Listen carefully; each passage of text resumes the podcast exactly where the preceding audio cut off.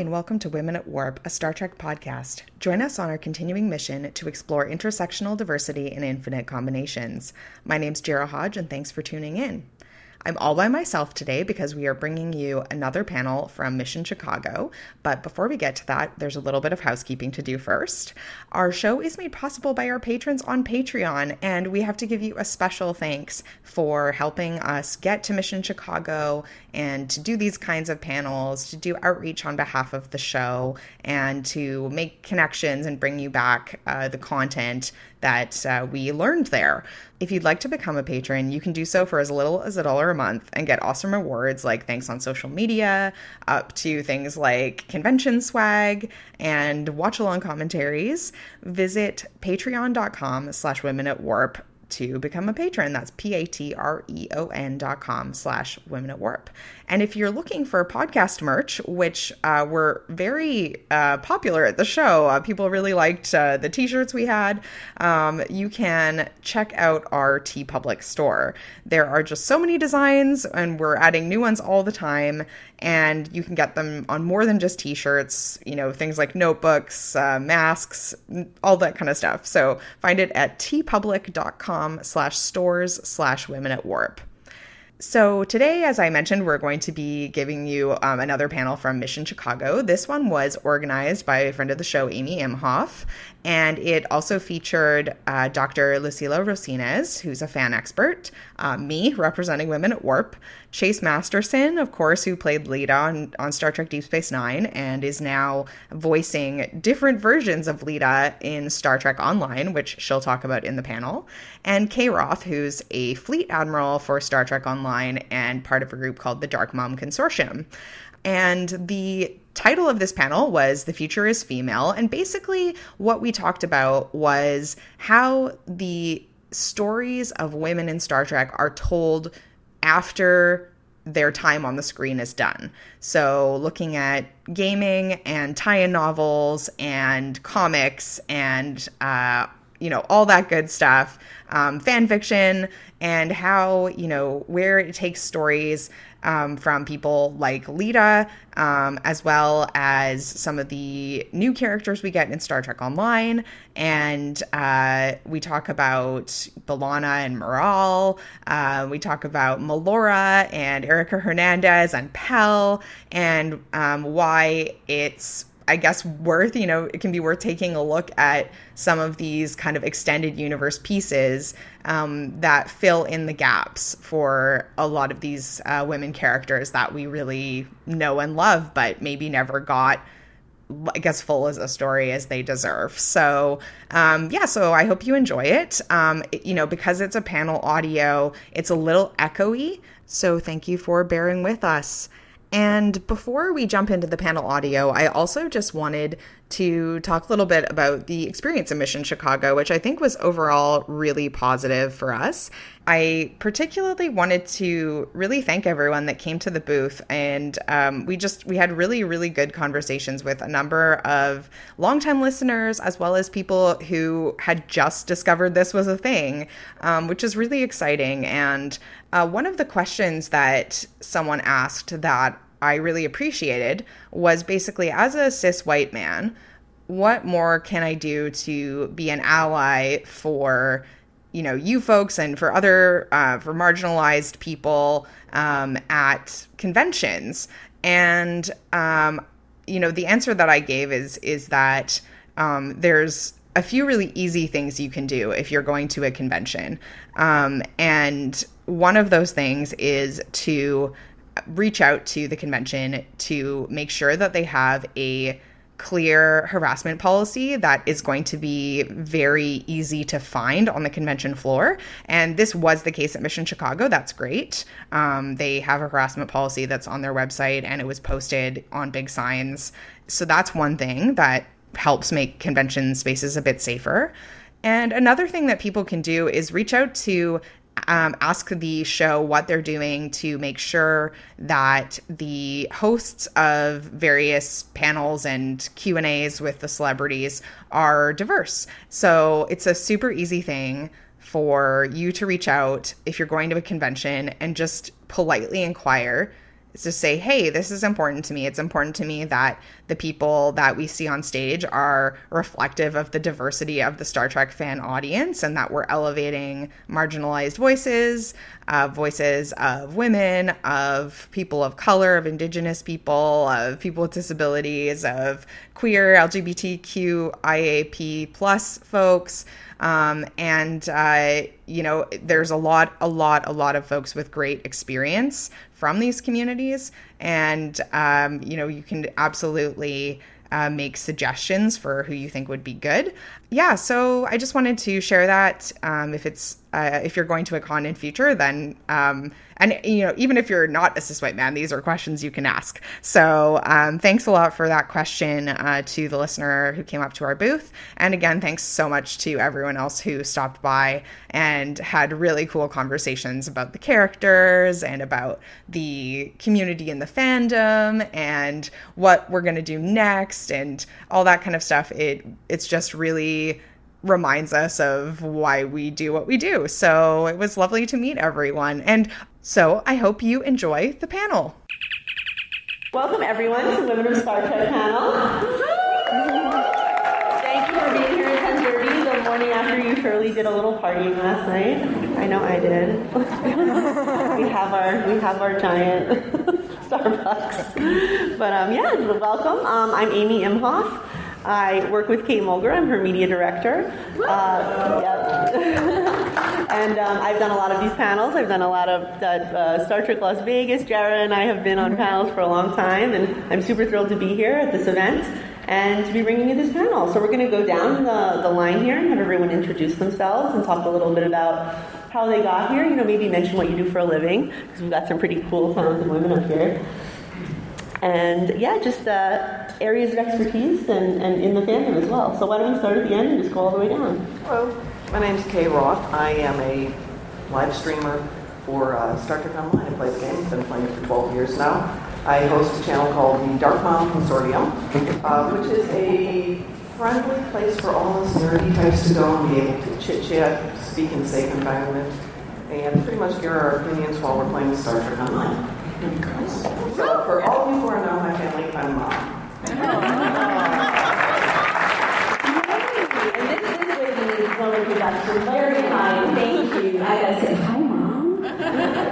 um, I'm super excited to be here and also very happy that I'm part of Star Trek Online. For those of you who are, who are here, because of the powerful women I get to play, and that is plural because Leeta is both regular Leeta and Holo Leeta and also mirror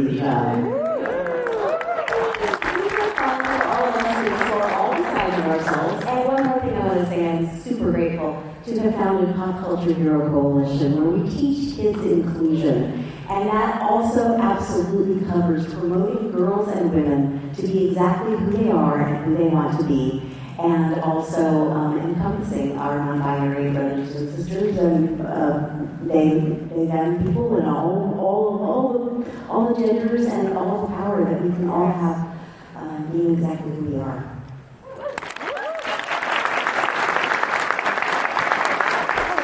My name is Jarrah Hodge, and I'm one of the co-hosts of Women at Warp. We're a Star Trek podcast.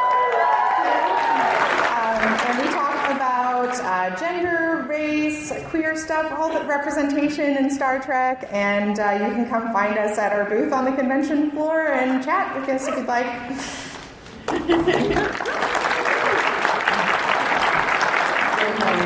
I'm Dr. Luz. Um, I'm a pediatric radiologist.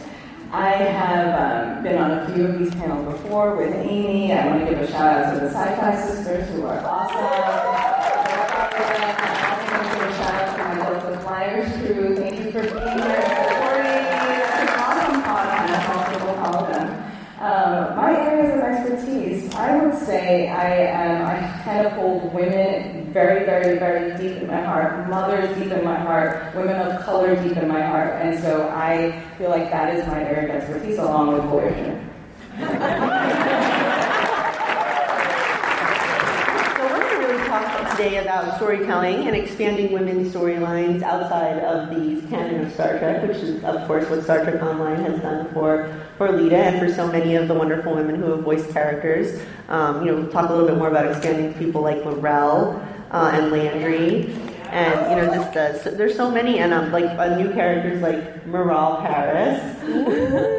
Um, and yeah, we're gonna we're gonna talk a little bit. About, I wanted to start with Chase. Obviously, we wanted to talk a little bit about Leeta's journey, and talk a little bit about the new story she's getting, and, and about feminist agency. And if people don't know what that term is, it means that the woman in the story has the ability to decide her fate. You know, her next step. She has agency. She's not, her fate is not being decided for her by an institution or by a man. Um, and I think that Leeta is a perfect example of having feminist agency, having gone from being the Dabo girl of Deep Space Nine, and now you are the first lady of Ferenginar. and now you're also uh, in, on, in the mirror universe. You're, Yes. you're quite a powerful woman. You're an admiral. Yes. So I want to hear about that. I think one of the things that we learned from Leeta is that there are all types of strength and power. Right? If Leeta had worn her strength on her sleeve in the same way as Kira or Dax, we would just have another Kira or Dax, and we already had Kira and Dax, right? So Leeta was able to show strength in a quiet, compassionate, and inclusive way. Um, Leeta always stood up for herself with the uh, Ferengi uh, rebellion, the Ferengi Union, and also not wanting to sign the prenup. Um, know, very important. Right, talking back to Quark.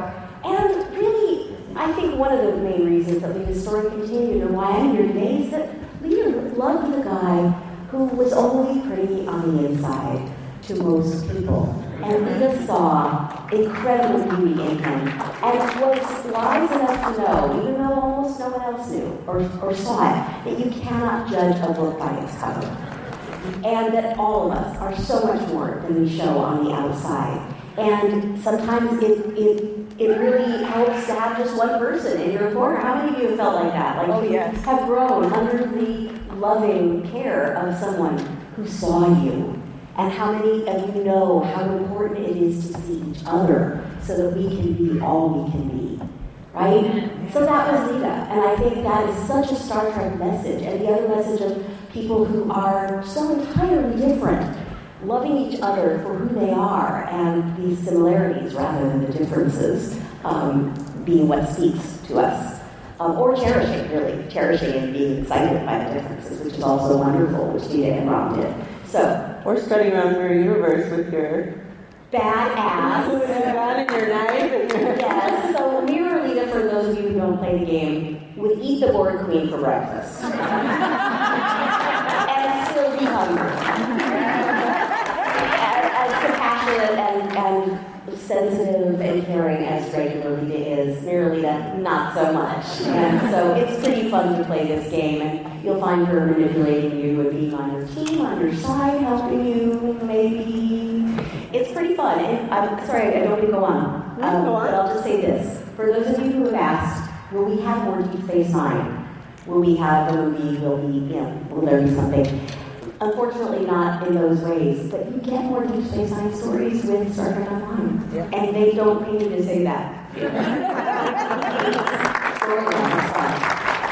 And you know, we're also going to some of the other tie-in, uh, literature and comic books and things like that. So you know, there is a lot of other Deep Space Nine characters that are in the books and in the comics, yeah. and I think that's also a great way to kind of expand that story. And you know, I, I of course want to see more Kira and more Dax, more you know, all the ladies that we love so much. And Deep Space Nine has such a rich supporting cast that I think there were so many that you, you, they couldn't focus on everybody's story, right? So when you have that, that tie-in literature, you have the opportunity for that. Um, and Ke, I wanted to, since we're gonna, we just went for more Star Trek Online, we're gonna talk a little bit about what you do and about the characters you love to, play. And uh, you have a, a, a Klingon lady and a um, and Kuumaarke. And Kuumaarke, yes, but first of all, props. So, um, I'll go off topic slightly. Star Trek Online has the Victory is Life arc, now called the Gamma Quadrant arc, which is Deep Space Nine, Season 8. It is it's wonderful. You want to know what happened when the series ended, play the game. And then we get done with that and go into the current ones that are coming out for this beautiful, passionate rom and Leeta. And we now go to Kick-Ass Leeta. And there's one scene where she's sitting at the desk and Janeway comes in and she's like, oh, you're going to love this. And everybody says, yeah, okay, this is great. We are on now. but that's a, it's that dichotomy. We've got wonderful, passionate Leeta and kick-ass Leeta in the same game. And the same thing happens then with Tilly and Killy. First time I've seen. Love it. Which episode Tilly is in, but you walk onto the bridge and she's sitting sideways in the chair twirling and I it's like, oh, we, we're much fun. yeah, it's what Star Trek Online can do that we can't always do with the series more so in the books, but less in the series, is we get these beautiful backstories about all these characters, especially about the women. Um, and one of these is J'Ula. We sort of see her first coming in with the Klingon Civil War arc, and you know she's the enemy, she's the bad guy. You are fighting her, and over the course of the stories, we begin to see that she is this really rich, complex character, very strong, but not just this one-dimensional being. Um, she changes, she sees that she's being manipulated by other forces in the galaxy, and about halfway through Khitomer Discord, which is the second story, uh, the Rift is destroying the Khitomer uh, complex, and it's chasing after you, and you fall, and she stops, turns around, and hand, you know, offers to help you. And at that point, you've made an alliance with her, and she continues this beautiful, um, not redemption, but in development, she becomes this huge character. And in the, I'm going to do a spoiler here. In the end, um, after she's gone through this whole series of events, she has the ability to become the new chancellor, and she and passes to her. And it's this idea that you know we can be all these wonderful things, but sometimes she recognizes that she has to be something more and do what's best for all of her people, not just for herself. And so I love the character of Jula, J'Ula and then L'Rell. But that's also pulling a little bit from other canonical sources, and we've got an original character in um, Star Trek Online who is Kuumaarke. She is the Lukari officer we first run into in Sunrise. She's a scientist, she's an explorer, she's everything we want in Star Trek. And she's rich and complex, and she's got this beautiful unknown backstory. She's got people we've never met. And we identify with her as female, we don't know really if she is female, but that's our identification of her.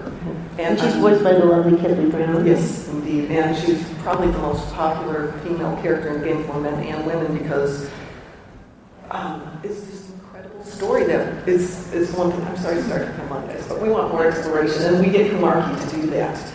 And she's brilliant. She's absolutely brilliant. I love her story. And the one thing we don't have, and we move off topic a little more, we don't have a lot of human characters in female or male. And we were talking about this last night, and I think it's because we are human. So when we create our characters and we tell our stories in the game, we get to take that position, that strong position of whoever we want to be, you know, whether it's obnoxious, pleasant, sexy, whatever, or any story there, and we get to write our own backstory, and we are in the game. We are the captains. Thank you. Yes, and uh, L'Rell, I wanted to, I knew you mentioned L'Rell and we wanted to throw it over to Luce because we want to talk a little bit about L'Rell. Um, Mary Chieffo is obviously fantastic. Um, seeing as, as a tall woman who's almost six feet tall, seeing that badass mm-hmm. stature and having everyone respect her and having everybody, she's her coming out and saying, you know, I am your mother, I am the mother of the empire, you know, and I think Lucy Lucy's going to talk a little bit more about that. And she's in the game and she has a wonderful story arc. They got her a couple times and then it's, it's, very exciting. So if you guys could not guess by um, my shirt, I love B'Elanna and Klingons. Mm-hmm. and so female agency, female agency, especially in Star Trek, you can't not talk about L'Rell. Yeah. Mm-hmm. You know, she, um, as we all know, she's gone through moments where she's taken her future in her own hands and she's kind of manipulated. Not, I don't say manipulated. You can say manipulated. I think. Right? I think. I think we shy away from those negative words as women, and I think you know, she can, she did manipulate, but, you know, she's not doing anything differently than, a, than a guy would do. Right. But she, she turned things around and she knew what she wanted and she found ways to make that happen. And when, she, like you said, when she made that speech and she then became mother of the Klingons, I think I shed several tears as we all did. And you can, I, I just love the fact that her story is continued in the game and I love to, to think that B'Elanna was influenced by L'Rell. Yes. In some ways, you know, I'm sure she had to have learned about her, and maybe I, in my, my little head canon, B'Elanna looks up to L'Rell in a way and gets power and further from, from her. And so that's kind of how I made that. that And yeah, I think even the other Klingon women we've seen, you know, obviously the way we see Martok talk about his wife, the way we see, you know, the the, the, the they, they view women kind of the way the men of Sparta viewed women, right? Which is, you know, these are motherhood is a battle. You know, going through the birthing process is something to be admired and and respected versus seeing it as like your a, a frailty, you know, or weakness. And I, I, I, love that part about Klingon, you know, the, the, warrior culture, but also making sure the women are part of that warrior culture. Right. And also Miral Paris. Yes. So, uh, as many of you probably thought, I've, done this way. I wish we had a lot more little Miral Paris on Voyager. But I'm so happy that they continued B'Elanna's legacy in this game. And that she's also chief of security and the second officer of USS Kirk. So I was like, you know, they're continuing that legacy of her coming from a, a strong woman, mother Alon was chief engineer for Voyager. She kept that ship together with God knows what. Yeah, 100%. and then, you know, her daughter followed, I want to follow in her footsteps in the sense, in the sense that she also went into a position of leadership, you know, and then to have a woman as to be the security officer, you know, both B'Elanna and Miral are in positions that were traditionally male dominated. You know, B'Elanna with her engineering and then Miral with security. And B'Elanna is the first female engineer, period, that we saw in the Star Trek universe. Of course, you know, now we have the lovely Jet Reno, who I'm a big fan of.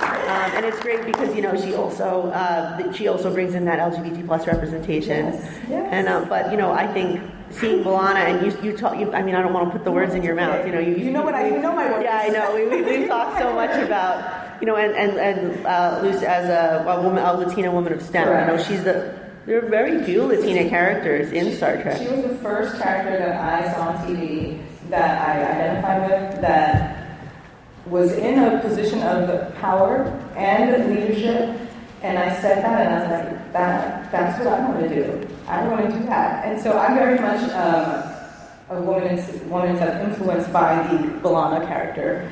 And another important thing that kind of is why I hold with women and mothers deep to my heart is I come from a matriarchal line. I have, thank, thank everything on earth that I still have my great grandmother alive and my daughter has five, you know, with, with her, there are five generations of firstborn women.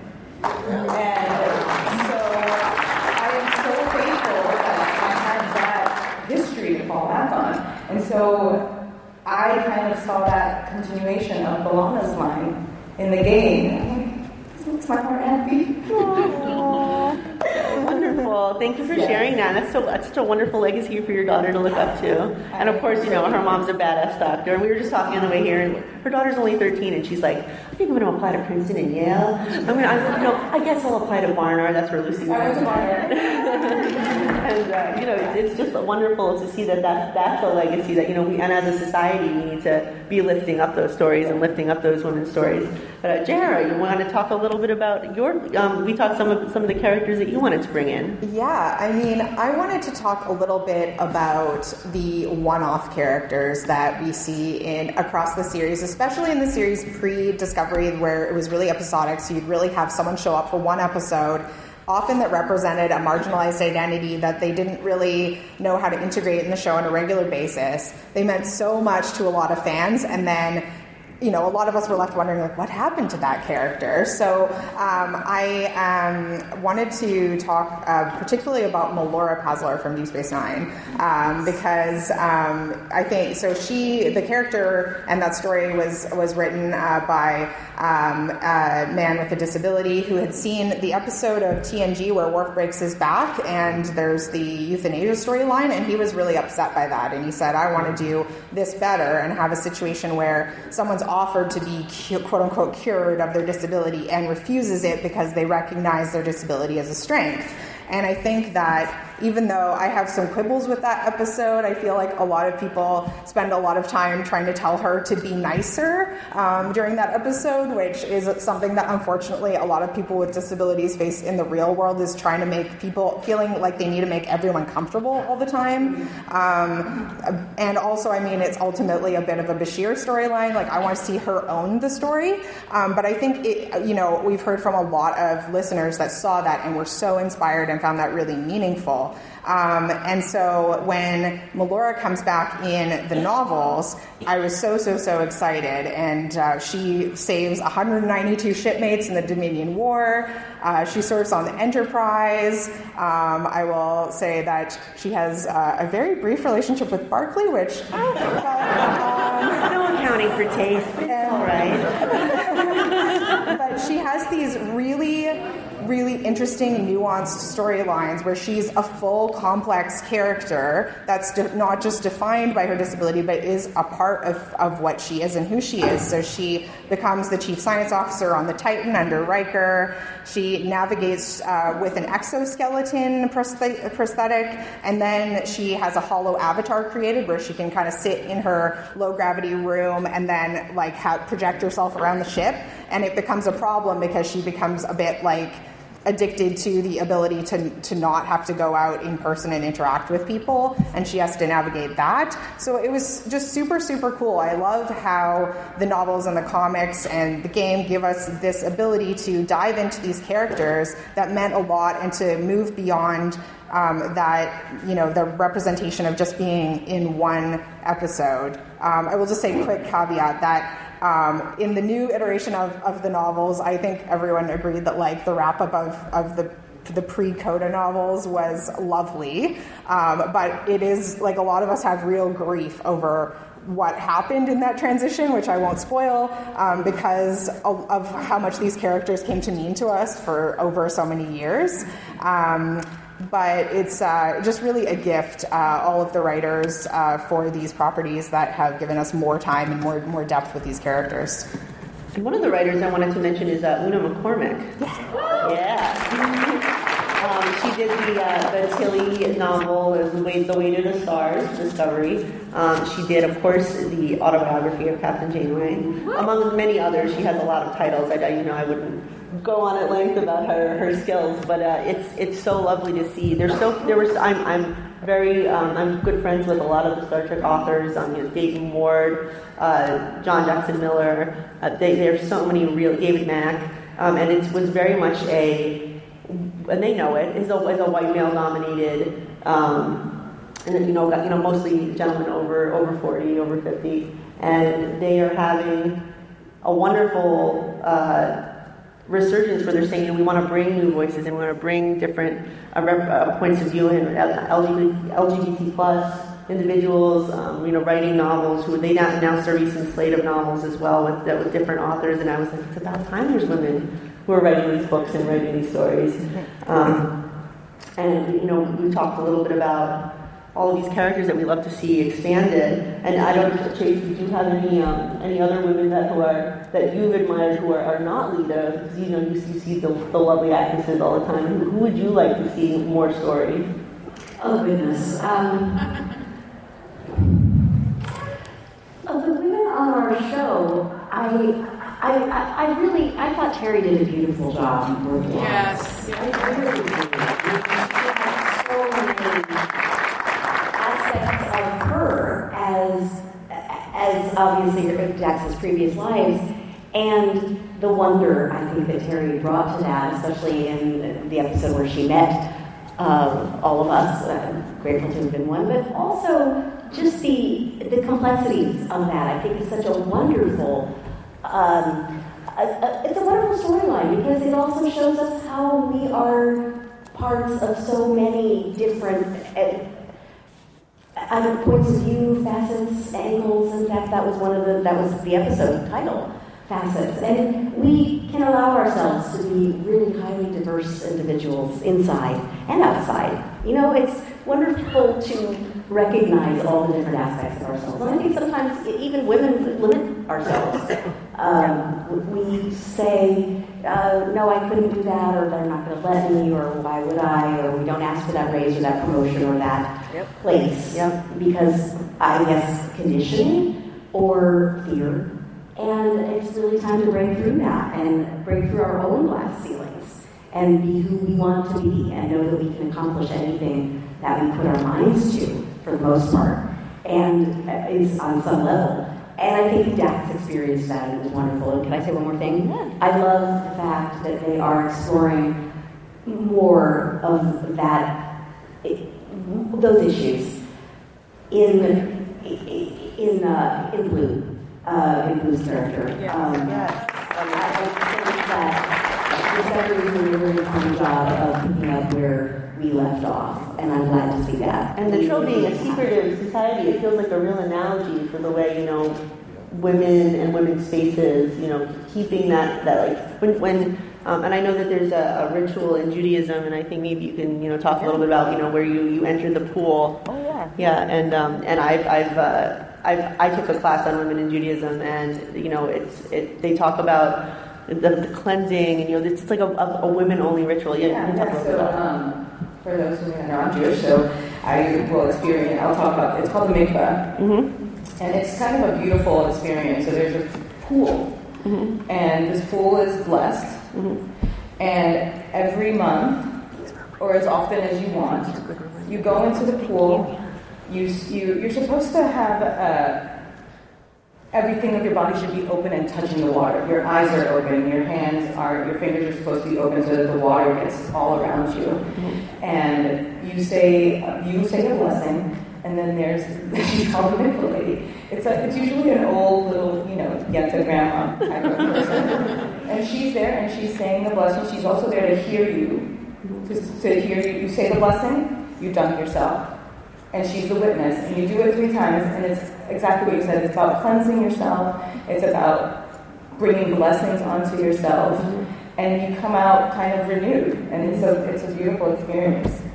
Yeah, and I think, you know. And we- sorry, it is it is a woman only space. It is a woman-only space, yeah. And I, you know, you, you mentioned Blu, and when I saw that, I, I thought of that experience. You know, going in the, the Trill Society and having the, but just the women of Discovery in general, like they are amazing. I love the Bridge crew. I love Owo. I love Detmer. I, you know, I love all the options that we're getting for, you know, different relationships. You know, we're we're seeing like Seven of Nine and Raffi, um, and I, I this is wonderful. You know, I think.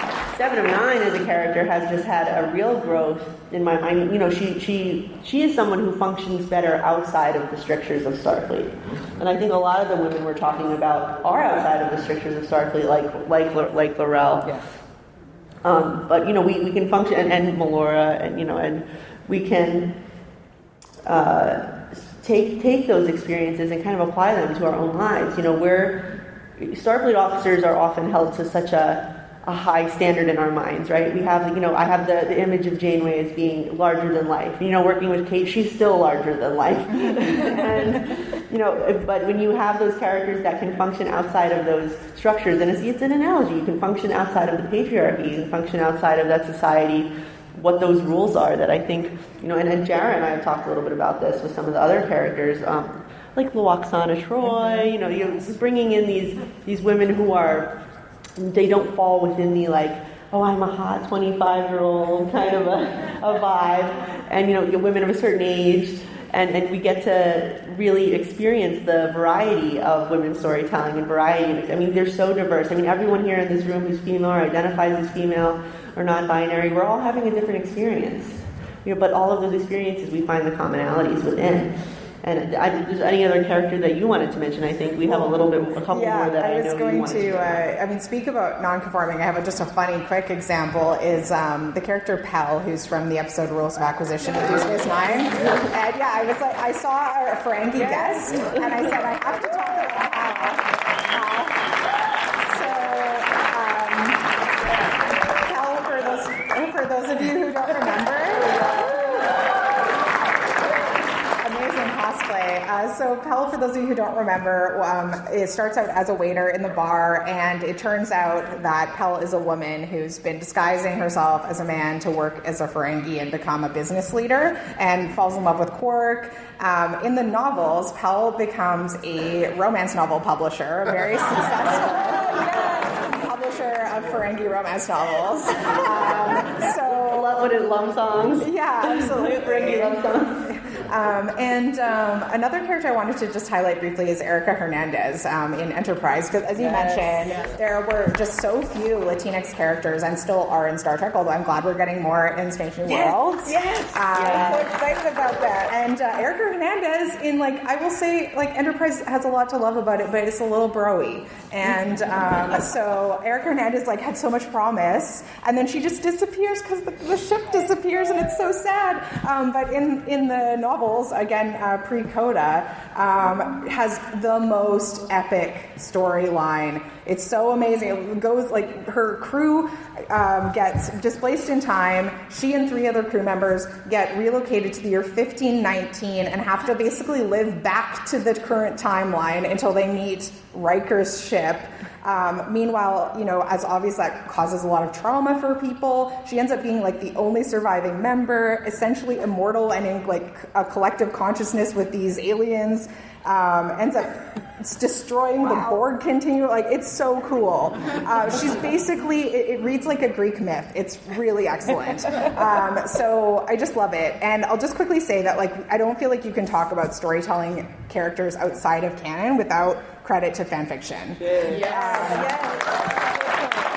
Before Star Trek, like canon was doing it, and before licensed products were, were showing us queerness in Star Trek and trans characters in Star Trek, fans were giving us that. They were filling in those gaps, and they still are. And there is a lot of awesome stuff. I know fan fiction gets a little bit of uh, like a, a mixed reputation, but I think it is so important for um, just what it's done to maintain the fandom in the dry spells between the new series in terms of filling in those stories. Yeah, exactly.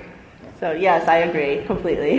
Especially, I mean, I just you said fan fiction, and I was like X Files fan. Yeah. Filling in the Scully gap for 25 years. but, but um, I, oh, you brought up the Borg Queen. I really want to talk about her. But uh, Ke, I wanted to throw it over to you. Maybe talk a little bit about the Borg, a little bit about sorry, know, the Borg and the characters, you know, encounters you've had, and just just your feelings in general on, on the women we've seen of the Borg, Seven, and the Borg Queen. And, Seven, seven is standalone because I think that she gets into the same aspect. I'm sorry. Seven, I think, is a bit of a standalone because unlike a lot of the characters we see as Borg, we get her whole story and we get to watch her develop and change from being obviously a young child, becoming a Borg, and then uh, developing as a human being and experiencing life on a completely different level. We get to see everything. Um, she experiences what's expected of her. She says, "This is who I am," and then she realizes I'm somebody else and somebody else. And now we're in Picard with Raffi, and you see her still trying to figure out what the heck's going on in a relationship. And I think she's a great example of that whole lifespan of how we change and how we take in influences. Um, but you know, people don't approve of what she likes. She doesn't care. I think that's so important that we need to embrace not only who we are and what we're developing into, but allow everybody else to embrace that and accept it as well. Um, I, years ago, years ago, when AIDS was a big problem, brand new issue, I did a uh, 1,500 mile bike ride with 1,500 other people to raise money for AIDS awareness. And, and, and, and you didn't mention that you're a career nurse. I was a nurse for a long time now. I do other stuff. Actually, I'm officially a fleet admiral in the company I work for because my boss is the best sense of humor. it's a fleet admiral right here. Respect. two admirals. Two admirals. This time I met face. I said, "Oh, I'm a fleet admiral too. I am too." but um, going from town to town, the this is at the high point. Being gay was just frowned upon, and having HIV was a horrible issue. People would come out to the streets and cheer us on as we drove through the streets. We bicycled through the streets where did your route take you? Uh, we started out uh, at Mississippi and we wound up eventually in Chicago. So it was an incredible ride with wow. all these wonderful people and wonderful communities. And I'm seeing through Star Trek, we need to understand that we are all separate individuals. We share many commonalities, but we need to accept that we are all human beings and worthy of love. Yes. And I, I, I think that um, I, there was a backlash of, you know, I mean, you know, we all have the experience, the negative aspects of online culture and, uh, you know, tw- Twitter culture, and, you know, getting the backlash from Seven of Nine suddenly being by and, and you know, holding hands with Raffi and, and kind of the backlash of that. Um, But there's why wouldn't she be? She's had she had no developmental period. You know, she had no sexual developmental period. She was thrust into this Starfleet environment. She she hadn't had any time to explore. And I would have. I hope eventually we'll get to see the story. Like, yes, Star Trek Picard, wonderful, but Star Trek Seven. Mm-hmm. That's what this is going to be. I want to see her running around being a Ranger, you know, exploring herself, you know, seeing what what she likes and what she doesn't like, because she's such a we, when we greet her again in Picard, we see a very different woman. We see a, a woman has literally let her hair down. She wears comfortable boots. She wears normal functional clothes. You know, she, she I, thank God, right? I, I, I know Jeri is personally thrilled that she gets to wear clothing that is, you know, and, and we talk about clothing and, and, you know, talk about costuming on Deep Space Nine, and we, you know, I've heard from Marina and I've heard from Gates about, you know, the what they had, the contractions they wear under their uniform to keep everything, and, you know, Kate will talk about it all day. She's like, oh, they put this, this bra in my uniform and they gave me four inch heels, and I said, you can't do it. You can't. She's like, let me be the captain, let me embody how, and stop fussing with my appearance.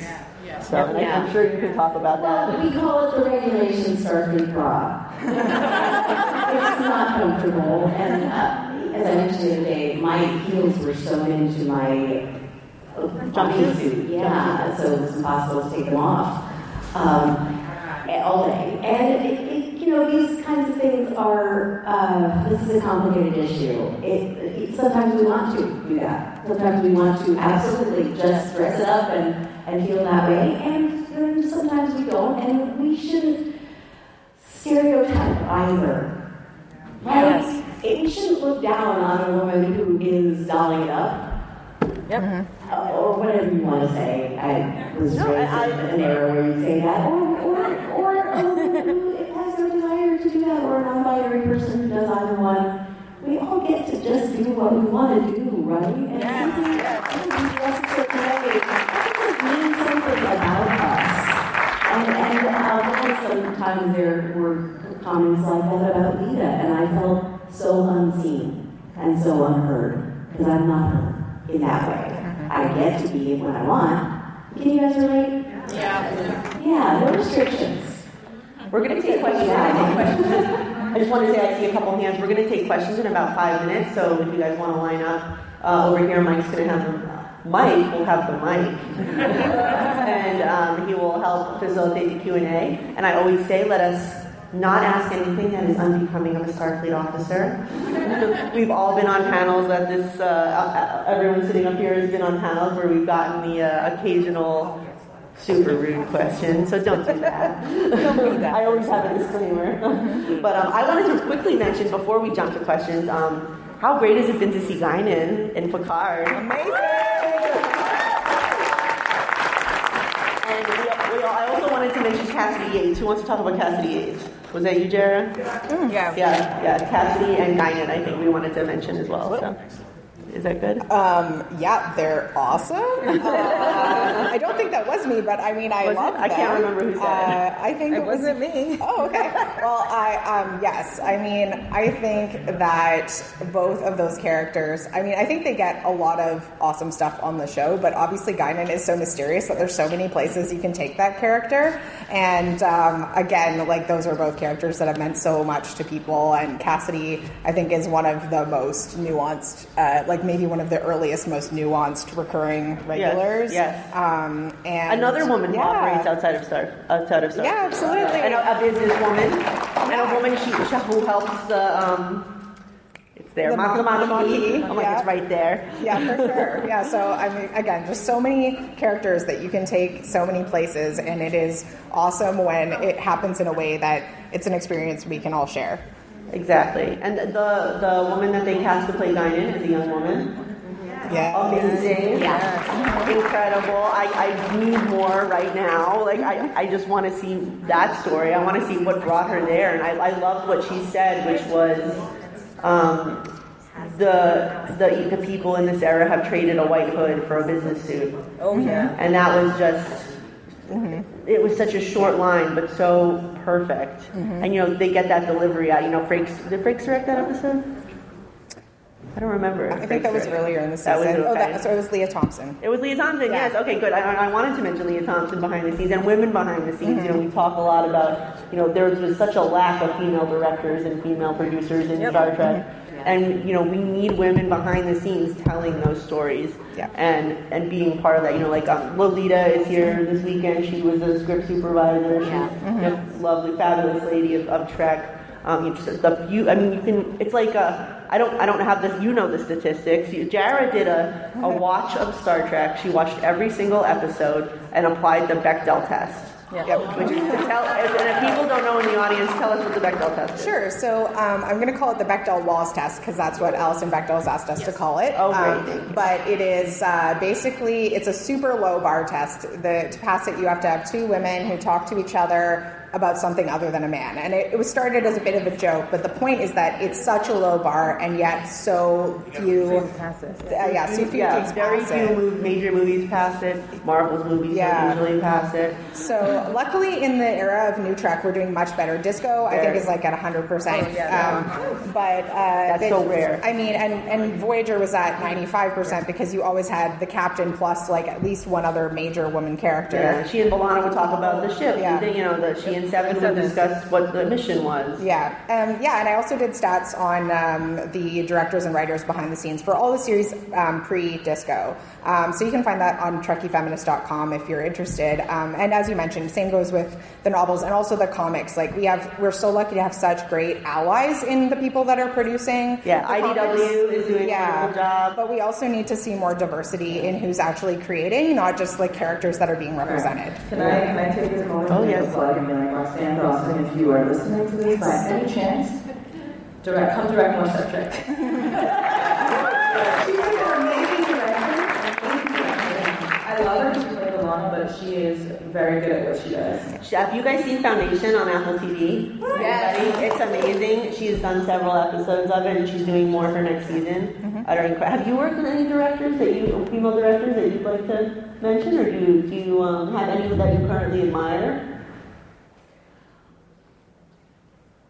It's hard to think of one, I, in my brain, I'm sorry. It's okay. It's Sunday morning. Patty, uh, Wonder Woman, so sorry.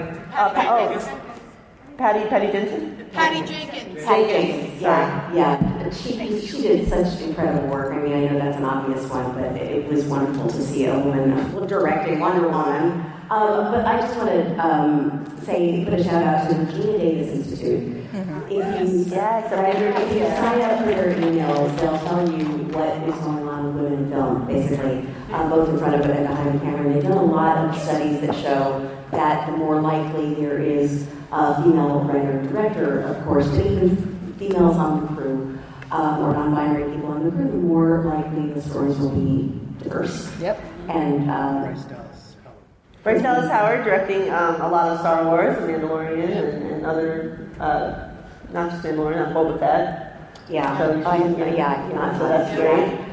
But it's so funny how, how we just know who they are because there's so few of them. Hanelle Culpepper.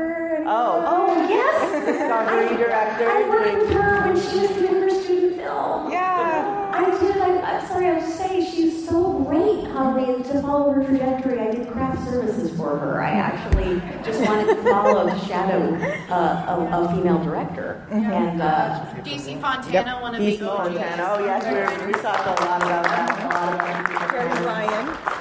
So. Not Jeri Ryan. Jeri Taylor. Jeri Taylor, you producers, being a yeah. producer, and on the door. But yeah, and the um, I'm actually working with Nana Visitor on a Women of Star Trek documentary. So many, so many fabulous women associated with the franchise. We will hook you up. Oh, yeah, no, yeah. You, you've done it already, right? Yeah, I have, She's done. yeah. Okay, she's done. Um, but you know, we're on, we've got Stacey Abrams. Mm-hmm. You know, we're gonna, we're gonna get some. You know, and, and Kate is a very big advocate of Stacey and you know, we'd love to do a, a campaign event for her this year, so keep an eye out for that. Um, but we have, we're going to go a little bit out, we're going to go a little bit past the, the half hour mark because we started late, but we're going to have about 20 minutes now for questions. So take it away, Niners. Yay! I just saw, there is a very bright light behind you, so if I'm like, Yeah. it's, that's why. Um, thank you all for being here. My name is Brianna. I am a co-host of the Duras Sisters podcast. Oh. Um, and we're currently on our feminism series, so we're going through all of the incredible women in all of Star Trek. And I just had a question for anyone in the panel: what the word feminism means to you? Because I know it's kind of loaded and kind of can be seen as like a bad thing sometimes, or people will misconstrue it. So I'm just curious what that word means for you. Thank you. I think we could all answer that if we all went down the road really quickly. When you want to start, Ke? Um, That's a great question. Thank you. Yeah, for me that is a loaded question because I I don't like to segment things. I think that we need to observe the fact that we do not treat each other fairly, and we do judge ourselves and other people by exterior and interior ways that are um, just not fair. So I think we need to just approach each person as a unique individual and appreciate them for who and what they are. And, and recognize that we are all diverse and all different. I mean, it's I infinite diversity and infinite combinations. Wonderful. Chase? Three quick things. One is no limits on yourself as a woman um, or non-binary person who's identifying in that way. Um, two is women being supportive of each other. That is so incredibly important. And a lot of times, unfortunately, we tend to feel competitive and do competitive things. And that's just ugly and unnecessary. There's room for all of us. And the third is men being supportive of women in the same way that women have been supportive of men for years. It's absolutely okay. It doesn't mean that you don't exist or don't have a right to everything you have or want to have.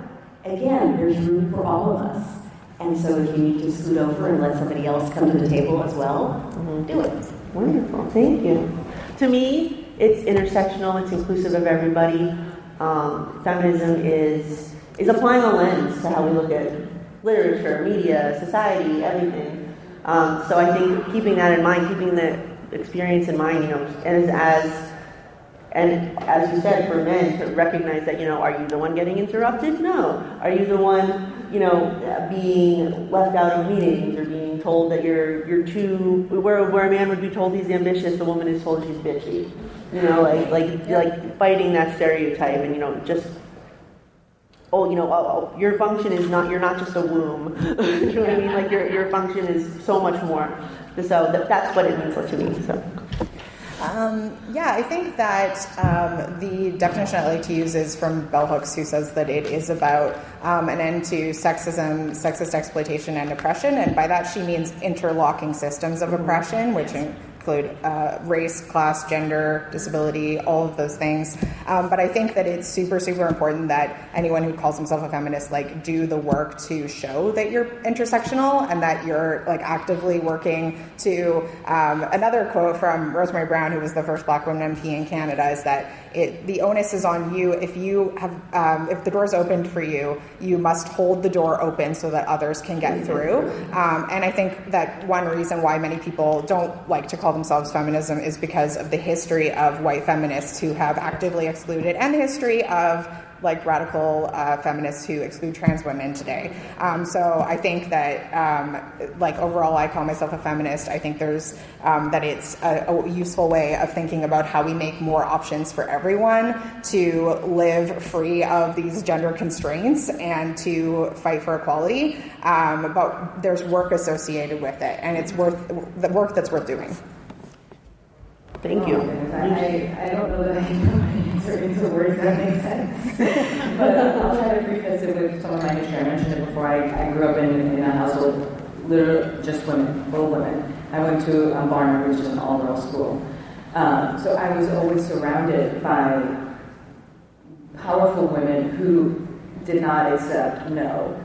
You know, and women who paved their own paths. I'm also a child of immigrants, so my family came here with, you know, you hear the story, they with very, very little and made their own way. So my idea, my, my idea of feminism, this is what I, am trying to teach my daughter as well, is sort of the, that internal strength, that love for yourself, and the self-confidence to be able to say no to something and to not take no for an answer. If something is not available for you, you gotta make it. And that's sort of something I've been living in throughout my, my career and lately now is like, hmm, I want this, it's not really out there, I'm gonna go make it happen. Yeah.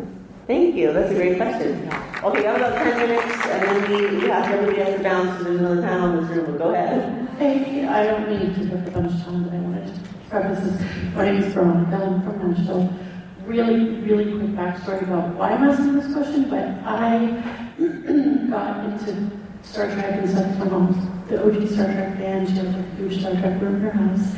Um, and so I grew up with it. I was born in 1987, so I literally grew up with it. ended up going to university to my, get my master's in fandom studies, and I started learning history of fandom studies, and it really starts with the Star Trek fandom. Camille Bacon Smith wrote Enterprising Women in the 90s about fandom. And so I just was wondering, like, what your experience with fan studies network is. Like, have you guys contributed, or, I mean, Paul Booth is here in Chicago, he runs Fan Studies North America. Mm-hmm. So I just find what you guys have to say really interesting. say Just wonder if you Jarrah is on any it. contribution. Jarrah's on it. So, um, my background is in, uh, like, my academic background's in gender studies. Um, I haven't done a lot of, like, writing in the academic space recently, um, but um, Women at Warp, we've done a few kind of more, like, seminar style educationals. So, we did something for the Seattle International Film Festival on helping people unpack costuming in Star Trek. I love Camille Bacon Smith's book, Enterprising Women, highly recommend. Um, and I think that it is so cool. There's a lot more, you know, academic collections of essays coming out that are exploring these things. Um, there is a book, um, I believe it's called oh, I want to say Merchandising the Final Frontier, but that's probably not the right title. But it's on Star Trek merchandise, and there's um, a, it's a collection of academic essays that talk about merchandise and gender and things like that. Um, so there's so much happening, and uh, I love seeing that you know people are studying these things in university, and um, just too. hope that uh, I would encourage if anyone wants to chat about further things like that. Yes. um, and yeah, come find Jarrah at her booth later at the Women Yeah. booth. We will be buzzing around. Yeah, could, could talk table. about that forever. So. So yeah, everybody up here has like a table. I will be wherever Kate is for the rest of the day. um, and Lucy was helping out with the yeah. So, but thank you for that. Yeah, fan studies. I, I think it's a very fascinating topic, and I wish we had more time to talk about. it. We're gonna go a couple more. We've got a couple more before we head Alright, this is fairly short. I uh, was hearing you talk about Jeri Ryan's costume and the Starfleet issue of Raw, and it made me think of how disco is changing the standard model of Starfleet woman with Sylvia Tilly. And I would love it if you guys would I, I will talk about Tilly. Can I talk about Tilly? Talk about Tilly. Tilly. Um, so I did a, I did a photo shoot for Volante jackets. Um, I was their Tilly body type as a, a tall, curvy woman. It was very nice to see that representation in Star Trek. I did not realize how much I had been missing body diversity in Star Trek. Um, and you know, we have. Uh, women who are, you know, Terry is very tall, you know, she was a model. And then we have uh, Nana, who is very, you know, very slender, and, you know, obviously, like, genetically slender, where I am not. and, and it's just seeing Tilly and her enthusiasm, and that, that, that part of that enthusiasm, and her hair, her hair is not stuck back in a bun, you know, she, I mean, look at my hair, you know. And um, seeing her being uh, see, seeing having them hold her up as you know I am just as good to be on the command track. I can do this. I can, and then having of course Captain Killy on the other side of things, and having her say, "I'm going to rip your tongue out and use it to lick my boot," and I was like, "That's right." but um, it was funny because when I did the jacket shoot, and I don't want you to go like, "Oh, it's super," but um, I got a guy on Twitter, of course, a guy, always a guy you're too fat to be in Starfleet. and I was like, and I, I went backstage and when I saw Mary at uh, Star Trek Las Vegas, and I told her, I said, you know, that was, I said, I got a couple of those, and she goes, guess what? I'm too fat to be in Starfleet, and I'm in Starfleet. I was like, good for you, good for you. So it's so important to see that, and for women to see that, you know, it's not just the Hollywood standard, right? We are, we come in all shapes and sizes. So that's, that Tilly is, I love her. I'll talk about her a lot, but we're going to go to the next question before I keep going. Hi, I'm Alex, and about the hypothetical Star Trek 7. Would you prefer see it set in the 2370s, early 80s when she's exploring herself, or the 2400s exploring her relationship with Raffi? I mean, can I see her break up with Chakotay? Yes! I mean, yes, I would. I would love to see what what are what does she do for the Fenris Rangers? I would like to see her out on Fenris Ranger missions. That feels like a whole show to me, or at least a couple of short tracks. Like let's let's give her a mission, right? I agree. So yes, one yeah, she's great. I want to see more. And hi Anna. Hi. Also a fabulous panelist. I've been with before. PhD, utterly accomplished. Yeah, today's actually the anniversary of the dissertation defense, so yay. of uh, the comment you made about Kate Mulgrew and how um, you know they kept changing her hair and doing her heels, and she's like, just just let me play like an old woman and a captain. It reminds me actually a lot of in Stargate with Amanda Tapping. They also did the same thing. They were like giving her these really low cut tank tops and like writing these feminist lines that were really cringy. And she was like, just write the character as a man and I'll like add the feminine touch. Yes. Uh, or, or you can make her like a human being since you clearly can't write like a female human being. Um, so I actually wanted to ask Chase um, whether there were any kind of moments in DS9 where you also kind of looked at the script or your character and just kind of had that kind of input of sort of let let me, you know, play this character in this way, let me in this direction because you clearly aren't sort of getting it. Thank you. You mean to take it in this direction for Like in terms of your character, if there were any moments where you sort of you know, put your foot down and said, let's take Leeta in this direction, let's do this, let's not do this. Unfortunately, I wasn't able to do that because the writers are um, pretty much the gods. The word is God's Yeah, that's it. I mean, they, our writers were so good, and that is evidenced by the fact that they've gone on to write all, so much more television since then. I was, in fact, disappointed sometimes when I was told. And you're allowed to say that. It doesn't mean you hate Star Trek. It doesn't No, mean I, I love Star Trek and I'm grateful for a lot of things. I was disappointed by the writers and directors, uh, not, not so much the writers, but certain directors who said, make her lighter, make her happy, her lighter. That's kind of like, uh, ladies, I'm sure you'll understand this. when I say, Smile more. no, I'm not. And, and so I was frustrated by that. Um, and that is sometimes what ended up on screen. And it's not who I am. I'm light sometimes, but I'm not necessarily. And I felt like there was uh, a bit of a narrow scope uh, in some episodes for Leeta. And yet, if what they want is the whole picture, then they want the heavy Worf and the light Leeta, then that's, you know, you do your job. Um, but for the record, I would have loved more grittiness. Yeah. We so we are so sorry we have to wrap. We've Sorry. already gone over, um, but we started late. But thank you everybody for coming. Please come find us. Thank you. We play Star Trek Online. There's badass ladies. Thank you so so much. And the future belongs to all of us. Yeah, all Thank you.